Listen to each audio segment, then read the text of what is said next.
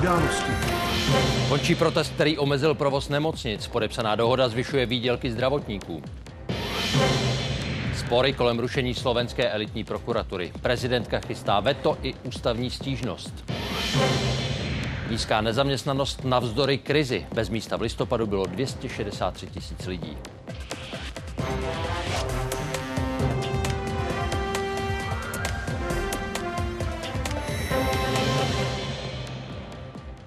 Obrysy událostí s datem 8. prosince už známe, teď dodáme podrobnosti. A přejeme dobrý večer s Českou televizí. Po týdnech jednání podpis finální dohody. Zástupci lékařů ji uzavřeli s ministrem zdravotnictví a Všeobecnou zdravotní pojišťovnou. Za přítomnosti premiéra má ukončit odmítání dobrovolných přesčasů ze strany doktorů a s tím i omezený provoz nemocnic. Dohoda garantuje zdravotníkům růst výdělků v příštím roce až o 15 tisíc. Z peněz, které jdou nemocnicím z veřejného pojištění, dává 9 miliard a 800 milionů korun na odměňování zaměstnanců. Všichni signatáři se shodli, že jde o první krok k větší reformě zdravotnictví. Nyní prosím o podpis dohody.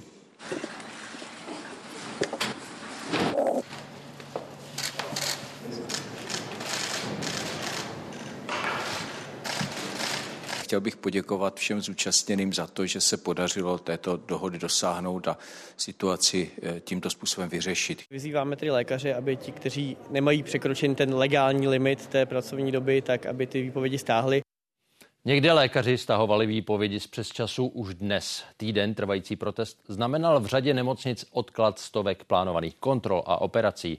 Pokud se na tom lékaři shodnou s vedením, můžou se začít k běžnému režimu vracet už příští týden. Některá zařízení ale počítají s tím, že provoz v plné míře obnoví až od ledna. To je typická cirrózní kolitída. Endoskopické ambulance v táborské nemocnici. Poslední týden fungovaly jen z poloviny. Na plánovaná vyšetření se nedostala zhruba 50 pacientů. Tak vás právě na toho 12. potřeba přeobjednat. Teď už jim začínají volat s novými termíny. Od pondělí tu budou lékaři zas v plném nasazení. Dohnat resty tu chtějí co nejdřív. Pacienty, které jsme byli nuceni eh, zrušit v drtivé většině do konce prosince uděláme, vyšetříme a co nezvládneme teď, tak určitě uděláme v lednu i například pomocí víkendových dní. S vedením nemocnice si už ráno lékaři písemně potvrdili stažení výpovědí z přesčasů. Respektujeme dohodu, kterou udělala eh, vláda od 1. ledna příští rok. Eh, změníme eh, profesní mzdy v souladu s touhletou dohodou, tak aby měli 5, 8, 15 tisíc korun podle těch jednotlivých kategorií plus 5% vlastně ty zbylé profese. Dobrý den. Dobrý den. Uděláme vizitu, jo? Lékař Rudolf Koubek v táborské nemocnici nespokojené lékaře zastupoval. Věří, že postupně dojde i k dalším změnám v organizaci práce a přes časů ubyde. Právě kvůli nim celorepublikový protest začal. Za těch 14 let, co jsem sloužil, tak jsem odsloužil na přes časech 8 tisíc hodin, což vám dělá dohromady 4 pracovní roky. Čím více lékařů eh, si ty přesčasy rozdělí, tím méně je to pak přes času na jednoho lékaře. Tím pádem pevně věřím, že nebude zdravotník, který by protože se týká to navýšení všech lékařů, nejenom těch, co slouží přes časy, tak pevně věřím, že každý zdravotník, který pracuje v nemocnici, se do přesčasu zapojí. Ještě během prosince se k běžnému provozu plánuje vrátit třeba i Tomajerova nemocnice v Praze. Naopak v Motole nebo v nemocnicích v Ústeckém a Pardubickém kraji prosincový rozpis zachovají a péči v plném rozsahu chtějí obnovit od ledna. Část zařízení ještě jasno nemá. Já očekávám, že jestliže tuto dohodu podepsali reprezentanti lékařů, podepsali odbory, které reprezentují lékaře a zdravotníky, že tato dohoda bude také naplněna. Tady v městské nemocnici odmítlo přesčasovou práci 136 lékařů. Do dnešního dne svou výpověď stáhlo 20 z nich. Kardiolog Alexandr Mohr výpověď zatím stahovat nebude.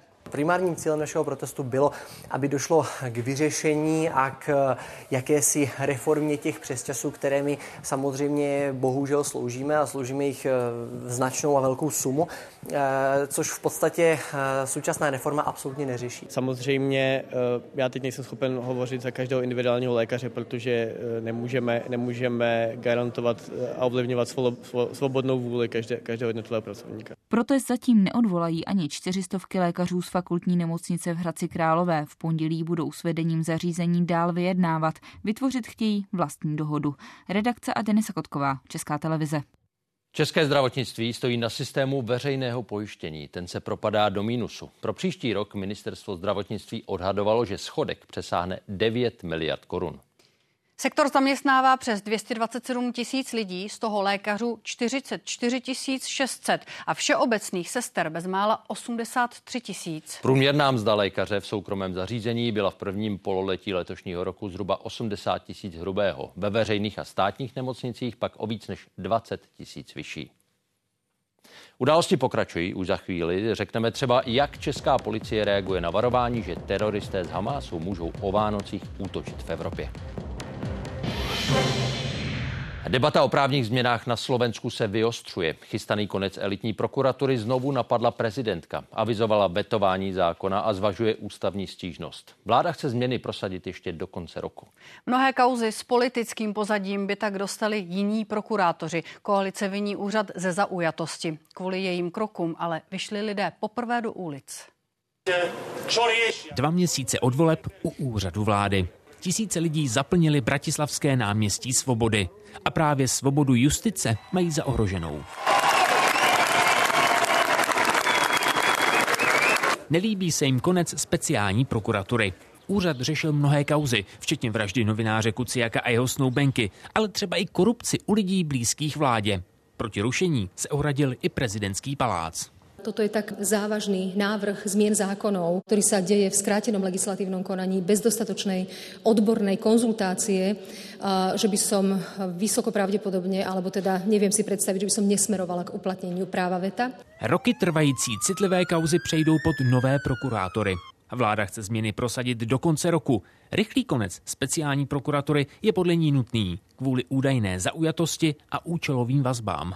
Tri roky činnosti úradu špeciálnej prokuratúry sú plné porušovania základných práv a slobod.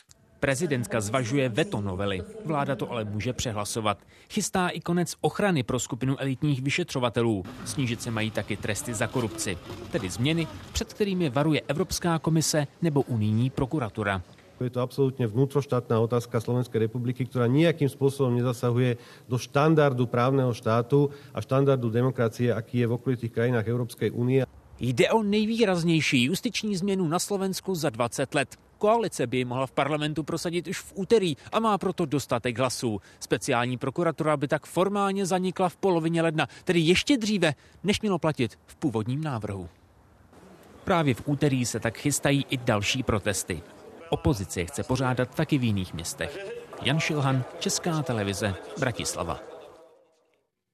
Izrael oznámil, že za posledních 24 hodin zasáhl v Gaze na 450 cílů. To je nejvíc od konce příměří. Chystá se taky otevřít přechod Kerem Shalom mezi Izraelem a Gazou pro kamiony s humanitární pomocí. Jeruzalém tvrdí, že na záběrek sítek polonahých palestinců v držení izraelských vojáků jsou bojeschopní muži zatčení v místech, kde operuje Hamás. Ten mluví o nevinných civilistech. Rada bezpečnosti OSN projednává rezoluci požadující okamžité humanitární příměří v Gaze.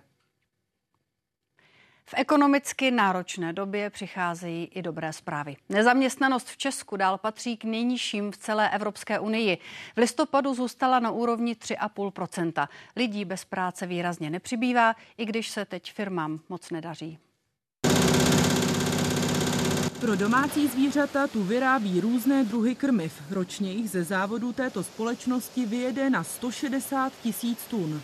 Ve firmě pracuje zhruba 500 zaměstnanců v pěti závodech a dvou skladech. Z toho 340 je na dělnických pozicích. Právě ty spolu s technickými profesemi je podle zaměstnavatelů nejtěžší obsadit. Elektrikáři, údržbáři, seřizovači, pracovníci automatizace strojů, těch se skutečně nedostává a domnívám se, že jich je na trhu málo. Já jakýhokoliv dobrýho elektrikáře vždycky vemu a radši ho vemu nadstav, než abych ho neměl.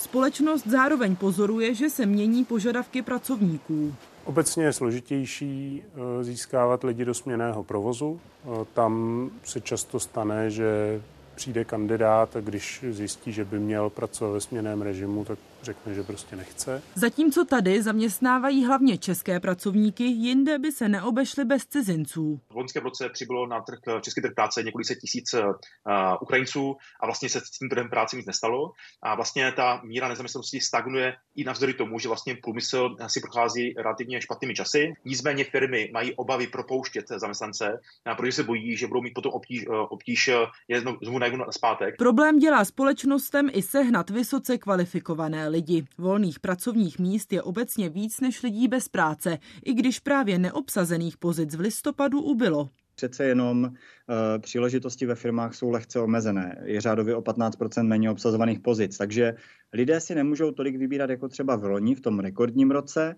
To platí i pro brigádníky, které teď firmy častěji poptávají. Podle ekonomů mezi nimi kvůli špatné finanční situaci přibývá i z řad zaměstnaných. Se zahájením lyžařské sezóny je schání i horské hotely. Momentálně hledáme nových čašníků na zimnou sezónu poslední době je to trend, že těch čašníků je méně. V nadcházejících měsících by lidí bez práce mohlo podle analytiků mírně přibít. Jednat by se ale mělo pouze o výkyv způsobený koncem některých sezónních prací. Redakce a Tereza Glejchová, Česká televize. Ústecký krajský soud vrátil státnímu zastupitelství obžalobu muže, který je podezřelý ze založení rozsáhlého požáru v Českém Švýcarsku. Jak upozornili seznam zprávy, soud požaduje, aby žalobci upřesnili výši škody. Bývalý dobrovolný strážce Národního parku je od května ve vazbě. Podle obhájce trvá na tom, že oheň nezaložil. Hrozí mu až 15 let vězení. Meteorologové vydali výstrahu před ledovkou. Začala platit zhruba před hodinou a potrvá do zítřejších 10 hodin ráno. Týká se to jeho západu Čech, tedy Karlovarského, Plzeňského a jeho českého kraje. A v Plzni je teď Andrea Čandová. Andreo, jsou už někde v regionu teď kvůli tomu problémy v dopravě?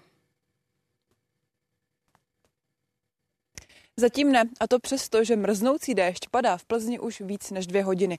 Když takto studené kapky dopadnou na prochladlý povrch, velmi rychle se může vytvořit i silná vrstva ledu. A to nejen na silnicích a chodnících, ale třeba i na drátech elektrického vedení. A rizikové pak mohou být i takovéto chodníky, jako je vidět za mnou, s ušlapaným neuklizeným sněhem. Proto meteorologové doporučují, aby starší a imobilní lidé v takovýchto podmínkách raději vůbec nevycházeli ven. Riziko vzniku ledovky platí teď v pátek večer a až do zítřejšího rána, přes den se zase oteplí a znovu by výstraha pak měla být v platnosti v noci ze soboty na neděli. A to už pro celé území České republiky, tedy nikoliv jen pro jeho západ Čech. Zdá se ale, že s tímto ryze zimní počasí zase na chvíli skončí a to proto, že v neděli už by se teploty měly pohybovat i nad 7 stupňů Celzia a v první polovině příštího týdne pak budou teploty nad průměrem na to, že je prosinec. Vladimír Putin oznámil kandidaturu v březnových prezidentských volbách. 71-letý bývalý příslušník KGB stojí v čele státu déle než všichni vládci od dob Stalina. Překonal i 18 let Leonida Brežněva. Jako prezident nebo premiér ovládá ruskou politiku už 24 let. Za tu dobu se mu podařilo zlikvidovat opozici a změnit ústavu. A právě tam mu umožní kandidovat ještě dvakrát a v úřadu tak bude moci setrvat až do roku 2036. Kulisa oznámení páté prezidentské kandidatury byla velkolepá. Vladimir Putin dekoroval vojáky, kteří bojovali na Ukrajině. Svůj záměr zveřejnil jakoby mimochodem na dotaz Ruskem dosazeného lídra odtrženecké Doněcké lidové republiky. Vy jste náš prezident, my jsme váš tým, potřebujeme vás, Rusko vás potřebuje. Přišel čas, kdy je třeba se rozhodnout. Budu kandidovat na prezidenta Ruské federace. Pro Vladimíra Putina bude zvolení formalitou. O jeho vítězství tady v Rusku nikdo nepochybuje. Na své straně má celý úřednický aparát. Státní média a veřejný odpor je téměř nulový. Podle mluvšího Kremlu Dmitrie Peskova nemá v zemi žádnou konkurenci. Putin má taky po více než 20 letech vlády v Rusku na své straně voliče. Jako prezidenta si ho přeje drtivá většina lidí. Podle svých obdivovatelů obnovil pořádek po chaosu, který provázel rozpad Sovětského svazu a z Ruska udělal znovu světovou velmoc. Moc mu předal Boris Jelcin v poslední den roku 1999. Záhy upevnil taženími v Čečensku a na Kavkaze a zahájil imperiální expanzi Ruska podporou odtrženeckých proruských regionů v sousedních zemích i vojenskými intervencemi. V roce 2008 v Gruzii a 2014 na Ukrajině s anexí Krymu. Vůči Ukrajině v únoru 2022 rozpoutal největší pozemní konflikt v Evropě od konce druhé světové války. I dnes ruská vojska útočila na ukrajinských frontách a rakety po odnoce znovu dopadly do měst. V Charkově poničili auta a sedm obytných domů. Že by Rusko začalo jednat o míru za podmínek stanovených Kijevem, je podle Kremlu vyloučené. To je naprosto nerealistické. Putin tak směřuje k pátému mandátu v době, kdy je na něj vydaný zatykač Mezinárodního trestního soudu za válečné zločiny, kdy se Západ v důsledku ruské agrese víc sjednotil a Severoatlantická aliance rozšířila. Napětí zůstává vysoké. Z Moskvy Karel Rožánek a z Prahy Milada Megrátová, Česká televize. Německo po 15. prosinci prodlouží minimálně o dva měsíce kontroly na hranicích s Českem, Polskem a Švýcarskem. Zavedlo je v půlce října kvůli nelegální migraci. Kontroly podle Berlína fungují. Němečtí policisté za necelé dva měsíce zadrželi na 120 převaděčů a odhalili přes 9 tisíc nepovolených překročení hranic. Střelné zbraně, svůdné ženy a rychlá auta provázejí agenta 007 Jamese Bonda v každém filmu. A právě jeho ikonické automobily budou teď k vidění v pražském křižíkově pavilonu. Na výstavě Bond in Motion, tedy Bond v pohybu.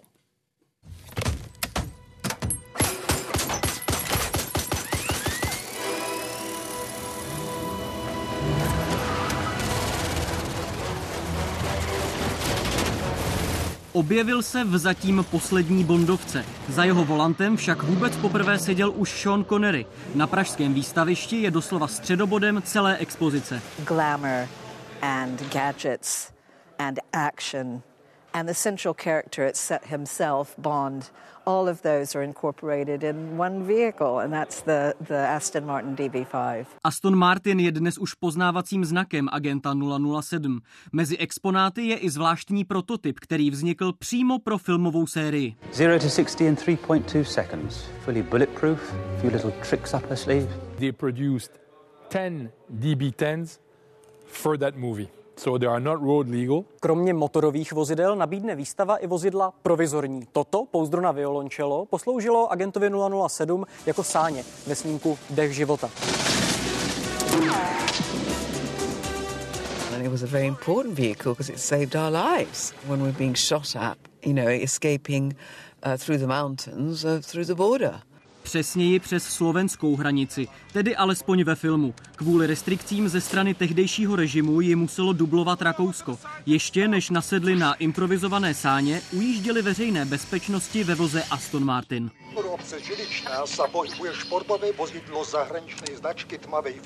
Na výstavě jsou vozy rozděleny podle živlů, po kterých se pohybují. Země, vzduch, voda a taky oheň, kam patří vozidla, která se agentovi 007 podařilo zdemolovat. Jak už to má v každé bondovce ve zvyku. Filip Karban, Česká televize.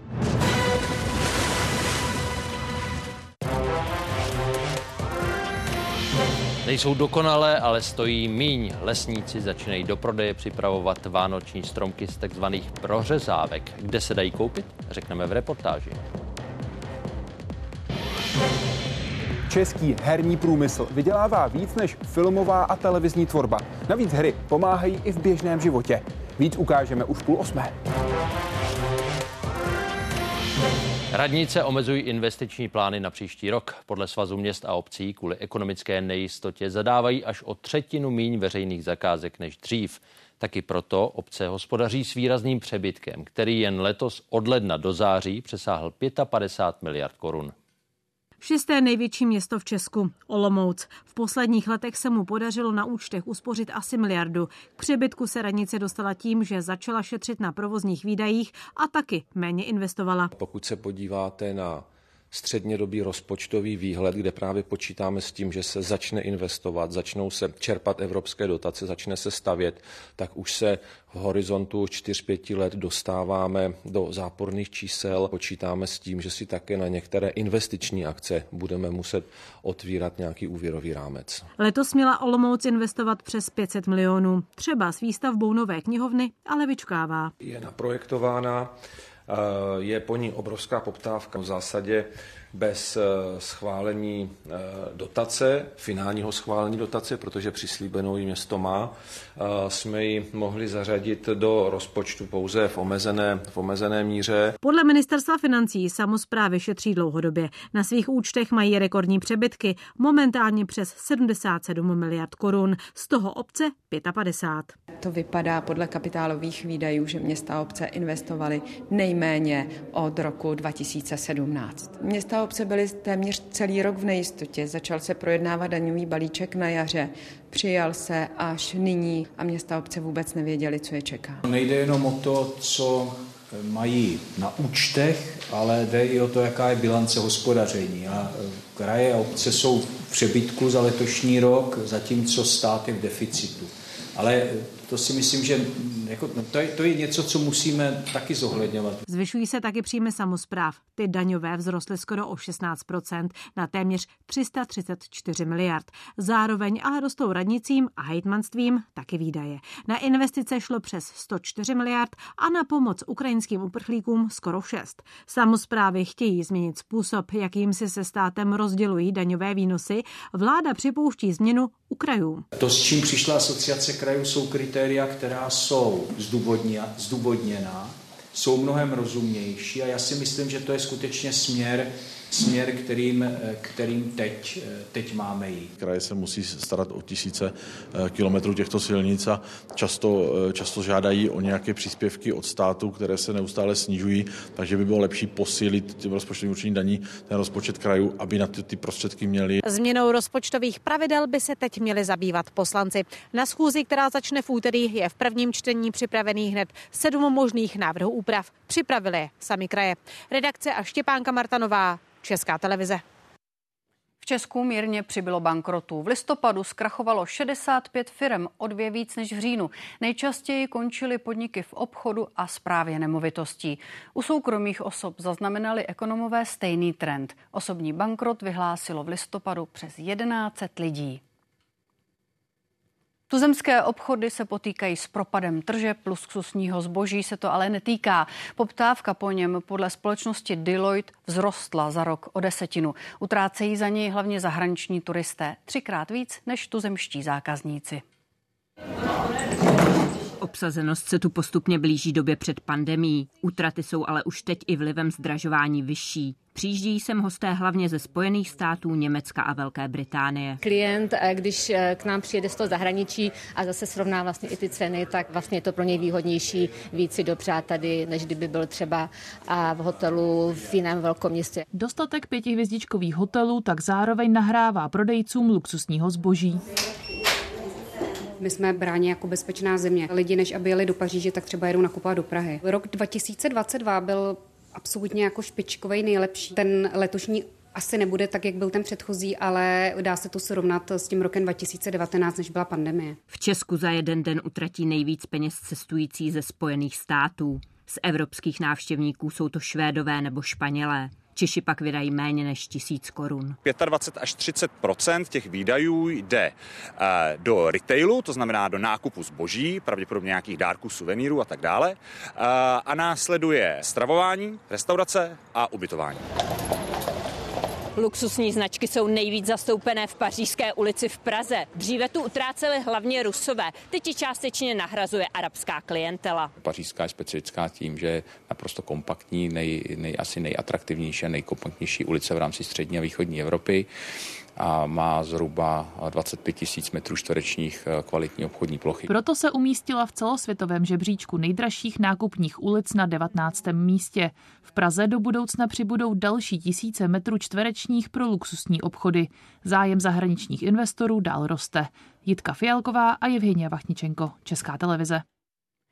Ministerstvo vnitra zatím nespřísní bezpečnostní opatření v ulicích, protože situace se podle úřadu dosud nezhoršila. Před rizikem islamistických útoků v Evropě během Vánoc v týdnu varovala eurokomisařka pro vnitřní záležitosti. Teď na nebezpečí spojené s teroristy upozorňuje taky Izrael. 20 zemí, včetně Česka, dostalo dopis s varováním přes rostoucí aktivitou agentů Hamásu. Pro palestinské demonstrace ve světových metropolích.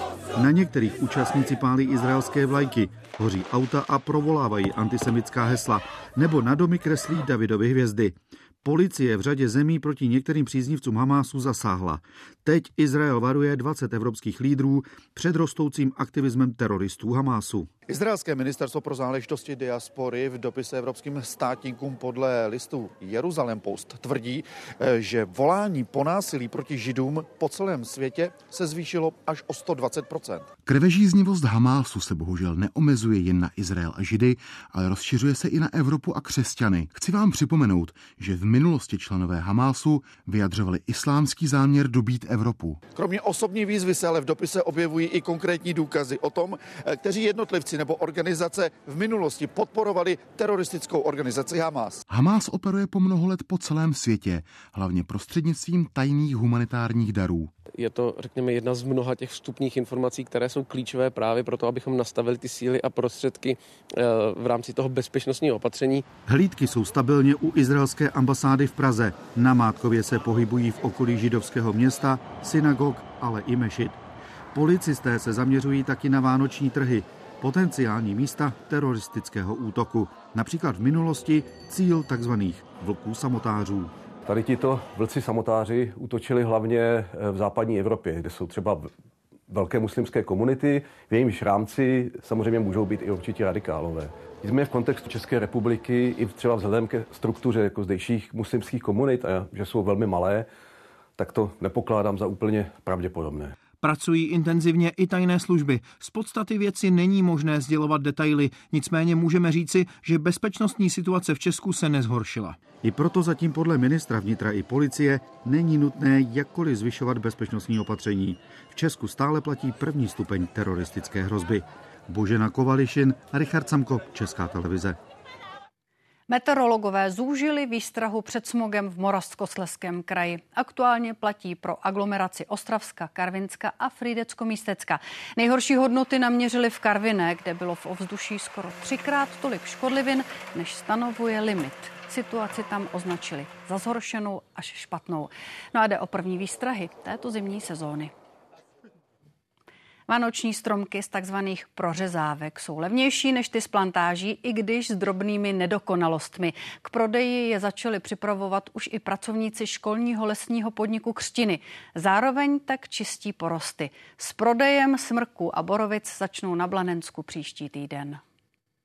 Na první pohled nevzhledné houští, při druhém bedlivějším má i tato zimní džungle u Habrůvky svá pravidla. Lesník Jaroslav Gric je dobře zná a rozezná, který smrk tu má zůstat a který lesu chybět nebude. Vybrali jsme tady smrček z takové skupinky, co tady vidíme za námi, protože ta skupinka je hodně hustá, musí se to prostříhat, prořezat, aby ty stromy měly samozřejmě světlo, aby měli vláhu a prostor. Teďka ho jenom trošku upravíme. Je pěkný. Stromky tady budou lesníci vybírat právě v nadcházejícím týdnu, aby vydrželi co nejdéle. Teď jim to ale tady komplikuje těžký sníh, jednak prořezávky, ale taky samotný výběr. Je to plocha o pěti tisících hektarech s osmi vesnicemi. Vánočních stromků z prořezávek tady bude přes tisíc. Nejsou dokonalé, z lesa ale míří hned k lidem. Tím zamezíme, že nám to tady samovolně uh, někdy někteří řežou v lese a trošku nás ní tak plachají takovou, takovou menší škodu. Ceny od dvou stovek do 450 korun podle velikosti, o 50 korun víc než loni. Ty z plantáží vycházejí dráž a zatím je po nich menší poptávka kvůli mrazivému počasí. Jedličky jsou od 449 korun až do nějakých 1150, po případě 1490 za ty nejhezčí. Očekáváme velký prodej teďka o víkendu a další víkend. Jak veliký jste vybral? Nějaký malý metr a půl, víc nepotřebuji, mám, mám malý pokoj. Hlavně, aby se prý líbil doma na štědrý den, ostatně podobně jako ty z prořezávek. Veronika Červinková, Česká televize, Habrůvka. 7,5 miliardy korun. To byl obrat českých herních společností za loňský rok. Vyplývá to z dat zveřejněných na největší konferenci o hrách u nás, Game Developer Session. Navíc český herní průmysl se za posledních pět let skoro zdvojnásobil a podle dat oborových organizací má obrat asi čtyřikrát větší než česká filmová a televizní tvorba. Navíc nevznikají jen hry podle filmů, ale také filmy podle her.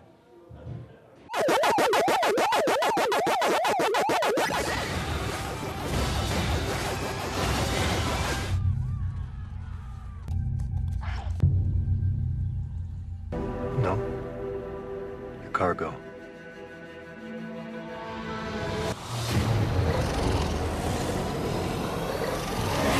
Největší světové herní společnosti mají dnes hodnotu v desítkách miliard dolarů. Začínaly přitom třeba ve sklepech nebo garážích. Jedním ze symbolů začátku světa her je Tetris. Hra, kterou v roce 1985 vytvořil v Moskvě programátor Alexej Pažitnov pro sebe a své kolegy. Jenže Tetris se během pár let jako hra spoza železné opony dostal do Spojených států a do Japonska. A tam uspěl. Cesta hry ani samotného autora, ale rozhodně nebyla přímočará. Dnes notoricky známé zvuky a podoba, přitom úplně originální Tetris vypadal jinak. Jen závorky a tečky, ale návyková zábava. When I developed my very first version of this game, I can't stop playing myself, so I realized that this is a good game. Že Alexej Pažitnov vytvořil něco výjimečného, bylo zřejmé všem. Licenci na Tetris chtěli giganti herního trhu i kontroverzní miliardář československého původu, jenže museli jednat se sovětskými úřady a spory skončily u soudů. Klíčová práva získalo Nintendo, a to pro svůj přenosný Game Boy. Hit roku 1989 i let dalších. If you want to sell millions of Game Boys to absolutely everyone, young and old, around the world, package them with Tetris. To se potvrdilo. Právě Game Boy dostal Tetris a Tetris Game Boy do celého světa a ten se stal jednou z nejprodávanějších her historie. Jaroslav Zoula, Česká televize. Evropském herním průmyslu by se letos mělo protočit 73 miliard eur. Pro představu, to je skoro tolik, jako jsou příjmy českého státního rozpočtu za celý rok. Globálně je to pak šestkrát víc peněz. Navíc se počítá s růstem do roku 2027 o 43% Hry hraje jen v Evropě 285 milionů lidí. To je 80% Evropanů od 16 do 64 let. Skoro polovina z nich jsou ženy. Nejčastěji hrají lidé na mobilech, zhruba třetina, pak na konzolích a na počítačích. Alespoň jednou ročně si zahraje i každý druhý Čech. Víc než čtvrtina pak hraje jednou týdně. Návyky hráčů u nás zkoumají věci z Masarykovy univerzity. Z jejich výzkumu také vyplývá, že lidé v průměru v pracovní den hrají tři hodiny. O víkendech a svátcích to vychází na pět a půl hodiny denně. Nejčastěji hrají online s dalšími lidmi. Dnes jsou i ti, kteří se hraním her živí. Proměnil se nejenom vývoj her, ale také jejich vnímání a využití v každodenním životě. Konec 80. let v socialistickém Československu a jedno z prvních setkání lidí s videohrou. O deset let později už měli hry i vlastní pořad v české televizi. Tehdy byly stále hlavně alternativní zábavou. Revoluci přinesl internet. Díky němu spolu mohli soupeřit hráči z celého světa a pro některé se tak z koníčka stal sport, ve kterém hrají o miliony. Například ve virtuálním fotbale.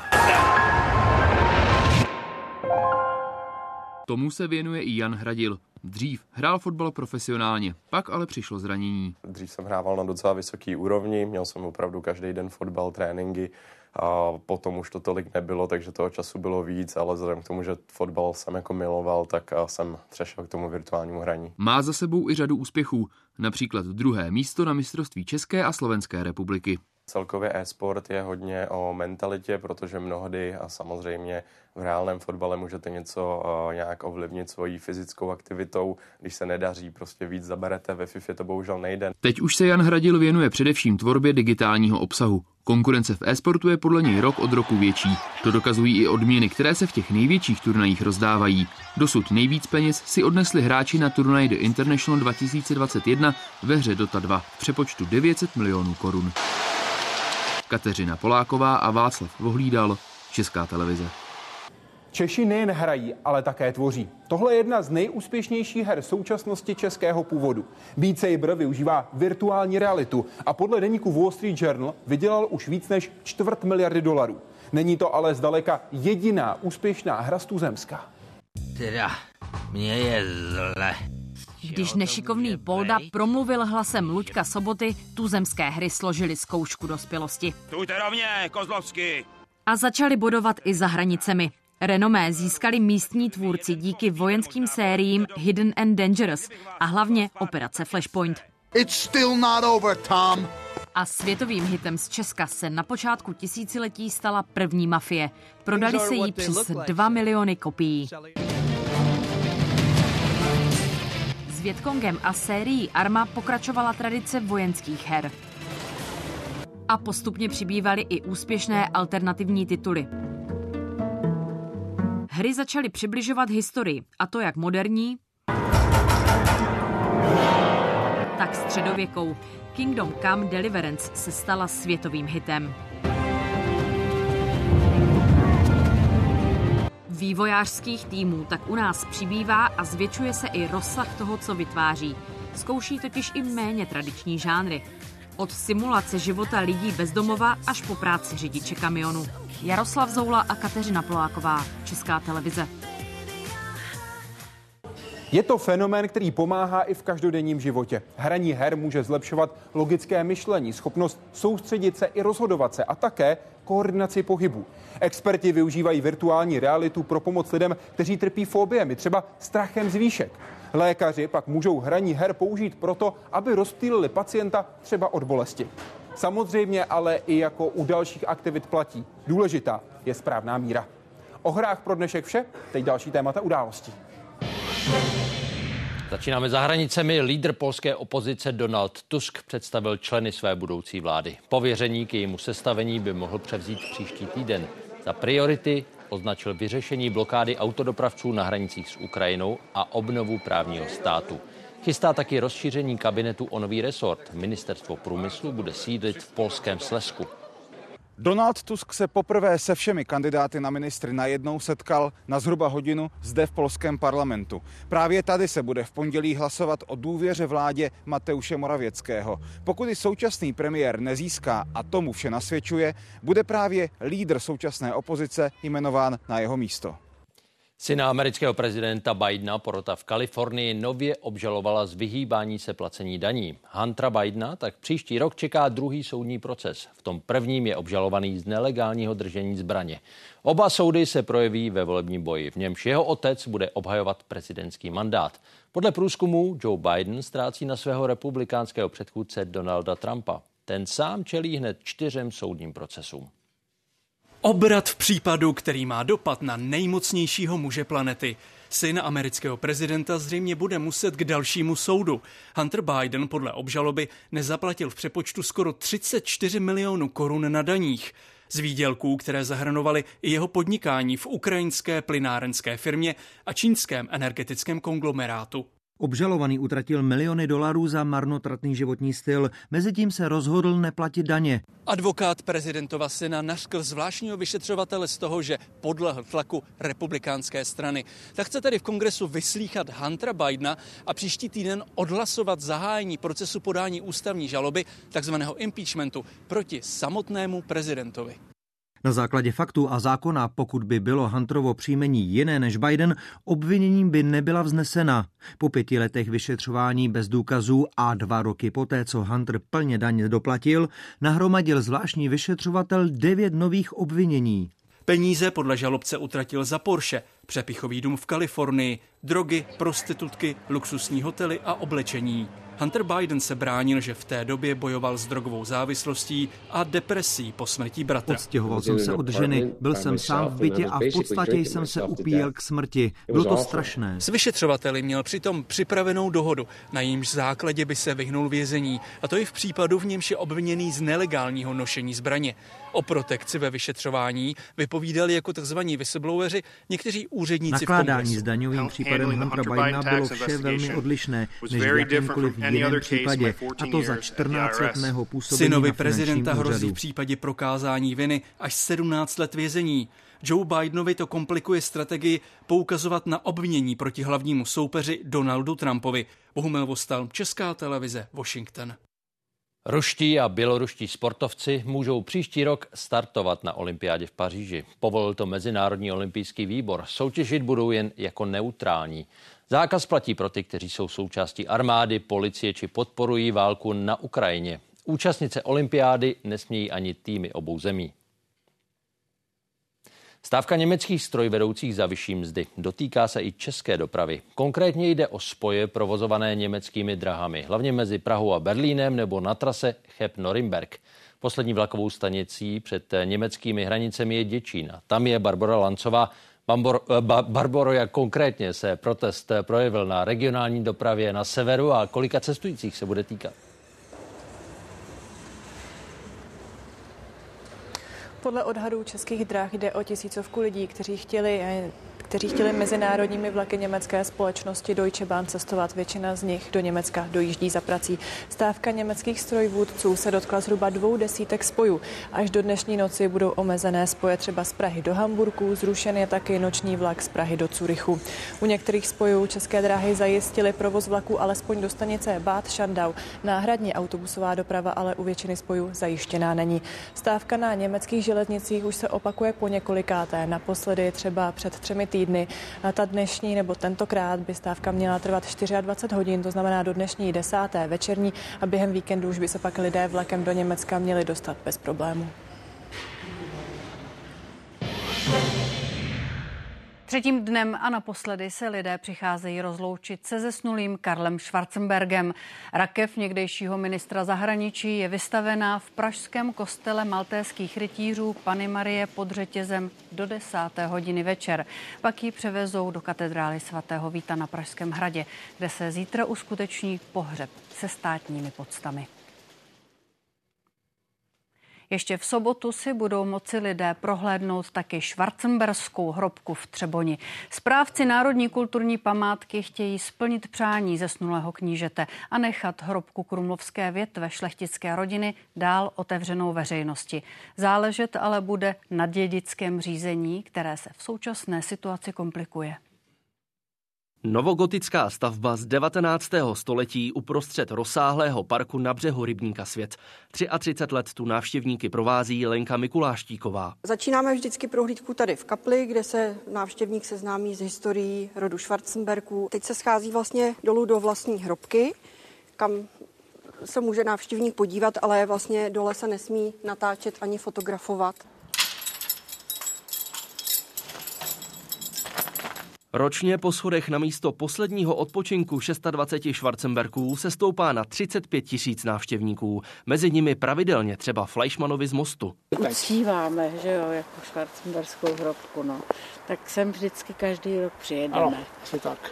Otevřeno pro veřejnost tu bude ještě zítra a příští týden. Na zimu bránu památky uzavře. Příští rok zatím nechce slibovat. My sami nevíme, ale předpokládá se, že hrobka vlastně bude otevřená nadále. Tak samozřejmě, protože tak je to národní kulturní památka, eh, to je za prvé, za druhé to vždycky bylo otevřené. Úmrtí Karla Schwarzenberka ale zkomplikovalo převod okolního parku. Ten totiž patří státu, který ho nabídl nejdříve blízkým obcím. Město Třeboň pozemky odmítlo kvůli nákladné údržbě a také faktu, že park historicky patří k hrobce. Připadnout má proto opět rodině. To bude převedeno tedy vlastnické právo, taková byla předběžná dohoda na Karla Schwarzenberga, anebo teď jako samozřejmě nové situaci na toho dědice. To vše až poté, co právníci vyřeší dědické řízení samotné hrobky. Ta stále patří i 73 let po jeho smrti Adolfu Schwarzenberkovi, poslednímu majiteli Krumlovského a Hlubockého zámku.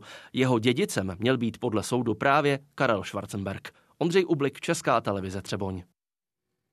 Policie apeluje na řidiče, aby nerozmrazovali auto tak, že ho nechají nastartované bez dohledu. Hlídky řešili už několik případů, kdy situaci zneužili zloději. Třeba v pondělí v Pražské hostivaři. Vůz policisté vypátrali za pár hodin. 35-letého muže zastavili na benzínové stanici. Za neoprávněné užívání cizí věci může jít na dva roky do vězení.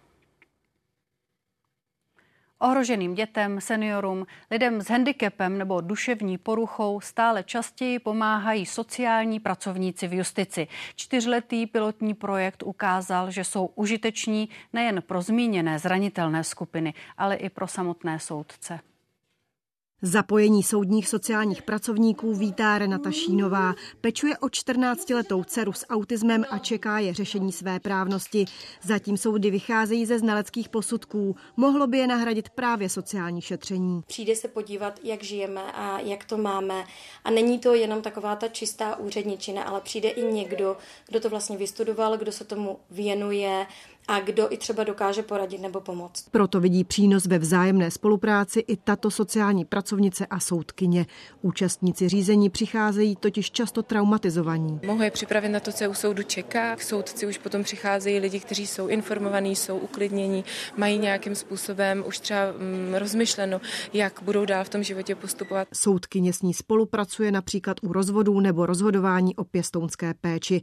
Přitom organizuje odbornou pomoc pro rodiny. Měla by v ideálním případě odpadnout taková ta velká fáze nejistoty, že se bude setkávat eh, s neznámými lidmi, kteří vlastně budou o jeho životě a osudu rozhodovat. Jednání tak bývají efektivnější. Nejen o tom se debatovalo na konferenci Justiční akademie. Je to jeden z prvků, který může ten soud využít k tomu, aby, ten, aby deeskaloval ten sport, aby umír, umírnil ten spor mezi rodiči a uchránil dítě v těch negativních emocích. V Česku je 86 okresních soudů a právě na každém z nich by do budoucna měl být sociální pracovník. Momentálně je jich deset. Tím hlavním úkolem, který máme, je zajistit, aby eh, bylo dost eh, prostředků a dost eh, těch tabulek na soudech pro rezort spravedlnosti jde o klíčový posun v opatrovnické justici. Díky novým materiálům se daří i vzdělávání opatrovnických soudců. Petra Klimková a Lea Surovcová, Česká televize. Necelý týden po sněhové kalamitě otevřeli zoologickou zahradu v Hluboké nad Vltavou. Přívaly sněhu tam minulou sobotu poničili voliéry. Ta největší, která byla průchozí, je teď uzavřená. Část ptáků uletěla. Škody se odhadují na miliony korun.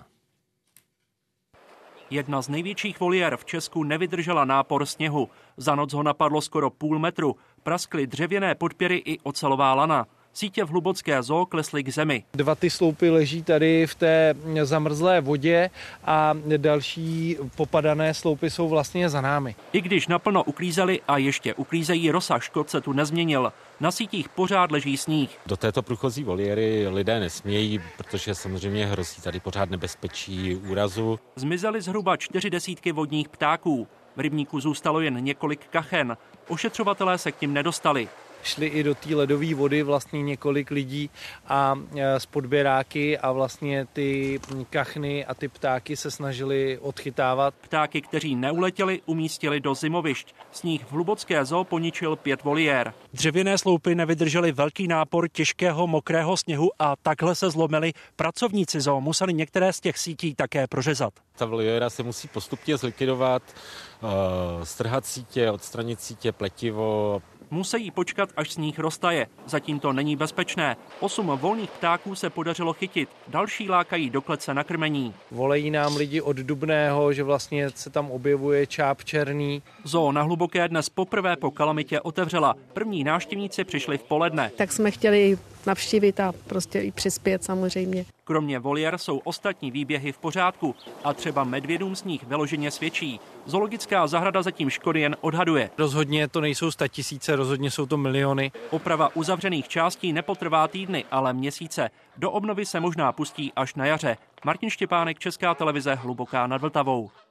Začne rozsáhlá rekonstrukce pardubického obchodního centra Grand za 300 milionů korun. Na začátku 30. let minulého století ho navrhl architekt Josef Gočár. V komplexu byla původně restaurace, kino a hotel. V něm se jako první ubytoval prezident Tomáš Garik Masaryk. Dnes je velká část budovy prázdná. Charakteristické prvky památkově chráněné funkcionalistické budovy architekti během rekonstrukce zachovají. Třeba tenhle typický modrý obklad. Tím také navážou na původního architekta Josefa Gočára. Výrobci nebudou smět přidávat do obalů potravin takzvané věčné chemikálie. Jsou to umělé látky, které můžou způsobovat zdravotní problémy. Odborníci před používáním varují. Jejich omezení schválili europoslanci. V 50. letech v amerických dámských punčochách Listopad si žádá teplé oblečení. Nebo o téměř 30 let později v československých pánských bundách. Věčné chemikálie se už 70 let přidávají do materiálů, které odolávají horku, prosakování, nebo se na nich nezachytávají skvrny. Do kategorie tzv. věčných chemikálí patří tisíce látek a lidé se s nimi setkávají každodenně. Obsahovat je může například i běžný pečící papír. Jsou to obalové materiály pro potraviny, obaly z rychlého občerstvení. Mohou to být ale i různé impregnační prostředky, e, jako voděodolná vrstva různých textilních odevů a, a podobně. Nebezpečné jsou ve chvíli, kdy unikají do přírody, ať už při průmyslové výrobě nebo ze samotných produktů při jejich používání. V krajině se totiž nerozkládají a časem se tak přes půdu a vodu dostanou až k lidem. V Česku jejich množství kontroluje i Ústav analýzy potravin a výživy. Výskyt některých látek z této skupiny jsme ve vodě prokázali, nicméně ten výskyt je poměrně na velmi nízkých hladinách a pro běžného konzumenta nepředstavuje zvýšené zdravotní riziko. Problém ale je, že se tyto látky v těle hromadí. Vydrží v něm měsíce a v některých případech i roky a podle lékařů se mohou podílet i na vyšším riziku vzniku některých typů nádorů nebo neplodnosti u žen. Z každé další studie víme více a více, že jsou toxické. Každá je toxická trochu jinak, ale všechny dohromady v podstatě tvoří toxický koktejl, který nám v každém případě škodí. I proto chtějí experti tyto látky postupně nahrazovat. Evropská unie počítá s tím, že část věčných chemikálí z trhu začne mizet od roku 2026. Václav Vohlídal, Česká televize.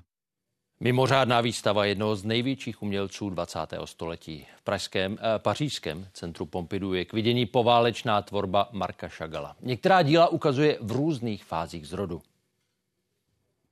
Hned několik výstav po celé zemi bylo letos věnováno Marku Šagalovi. Do jeho obrazu se mohli jeho milovníci doslova ponořit v digitální prezentaci děl, která vytvořil v dlouholetém exilu v New Yorku a také v Paříži. Mark Chagall přijel poprvé do Paříže ve svých 23 letech v roce 1910 a o tři roky později složil francouzské metropoli poctu výjimečným obrazem, zachycujícím s jistou dávkou romantiky a představivosti město z okna bytu. Rozsáhlá výstava v Centre Pompidou je ale věnována hlavně jeho poválečnému období. K vidění jsou na půl druhé stovky krezeb, keramik i soch. Návštěvníky nejvíce zajímají okolnosti přípravy a realizace stropu v budově opery Garnier. Dokončil ho v roce 1964. Budova mu velmi imponovala a chtěl přijít s něčím, co pro ní bude opravdu důstojné. V roce 1963 tedy přišel s dvěma návrhy, které jsou vystaveny v tomto sále. exposé dans la, la salle à côté. Je voyais les dessins préparatoires de l'Opéra Paris, que je trouve magnifique. Ale je zajímavé vidět různé etapy zrodu tohoto skvělého díla. Les étapes de la finalement de la, la gestation ou la genèse de cette euh, œuvre extraordinaire. Výstava ukazuje umělcův talent v celé jeho šíři, včetně kostýmů a jevištní opony k baletu Pták ohnivá. Maloval obrazy ve spojení s hudbou se zvířaty. Teď je dokonce na euh, severu Francie otevřená výstava zabývající se jeho politickými postoji. Snažím se, aby mi kolem něj nic neuniklo. Návštěvníci mají ojedinělou možnost nahlédnout do tvůrčího procesu umělce od možných inspirací přes skicu až po hotový obraz. U Chagala je revoluční extrémní svoboda, s jakou ovládá barvy nebo linie. Výstava, která by mohla nést podtitul Chagall při práci, je v Centre Pompidou k vidění až do konce února příštího roku. Z Paříže Jan Šmíd, Česká televize. Další komentáře dnes rozeberou i vládní návrh korespondenčních voleb v debatě s poslankyní Janou Mračkovou Bildumecovou z Nutí Ano a europoslancem Jiřím Pospíšilem z TOP 09. Připomínám, že zítra budeme sledovat pohřeb Karla Schwarzenberga se státními podstami. Celý den na ČT24 i večer v událostech teď už pozvánka ke sportu. Ester Ledecká se vrátila po roce tři čtvrtě do světového poháru lyžařek. Jak se jí vedlo, řekne Barbara Černošková. Dobrý večer. Ester Ledecká minulou sezónu vynechala kvůli komplikované zlomenině klíční kosti. Při comebacku ve švýcarském svatém Mořici startovala s číslem 23 a skončila 23. Podrobnosti nabídneme v brankách už za okamžik. Událostí všechno. Děkujeme za pozornost, přejeme krásný večer a samozřejmě i krásný víkend. Díky.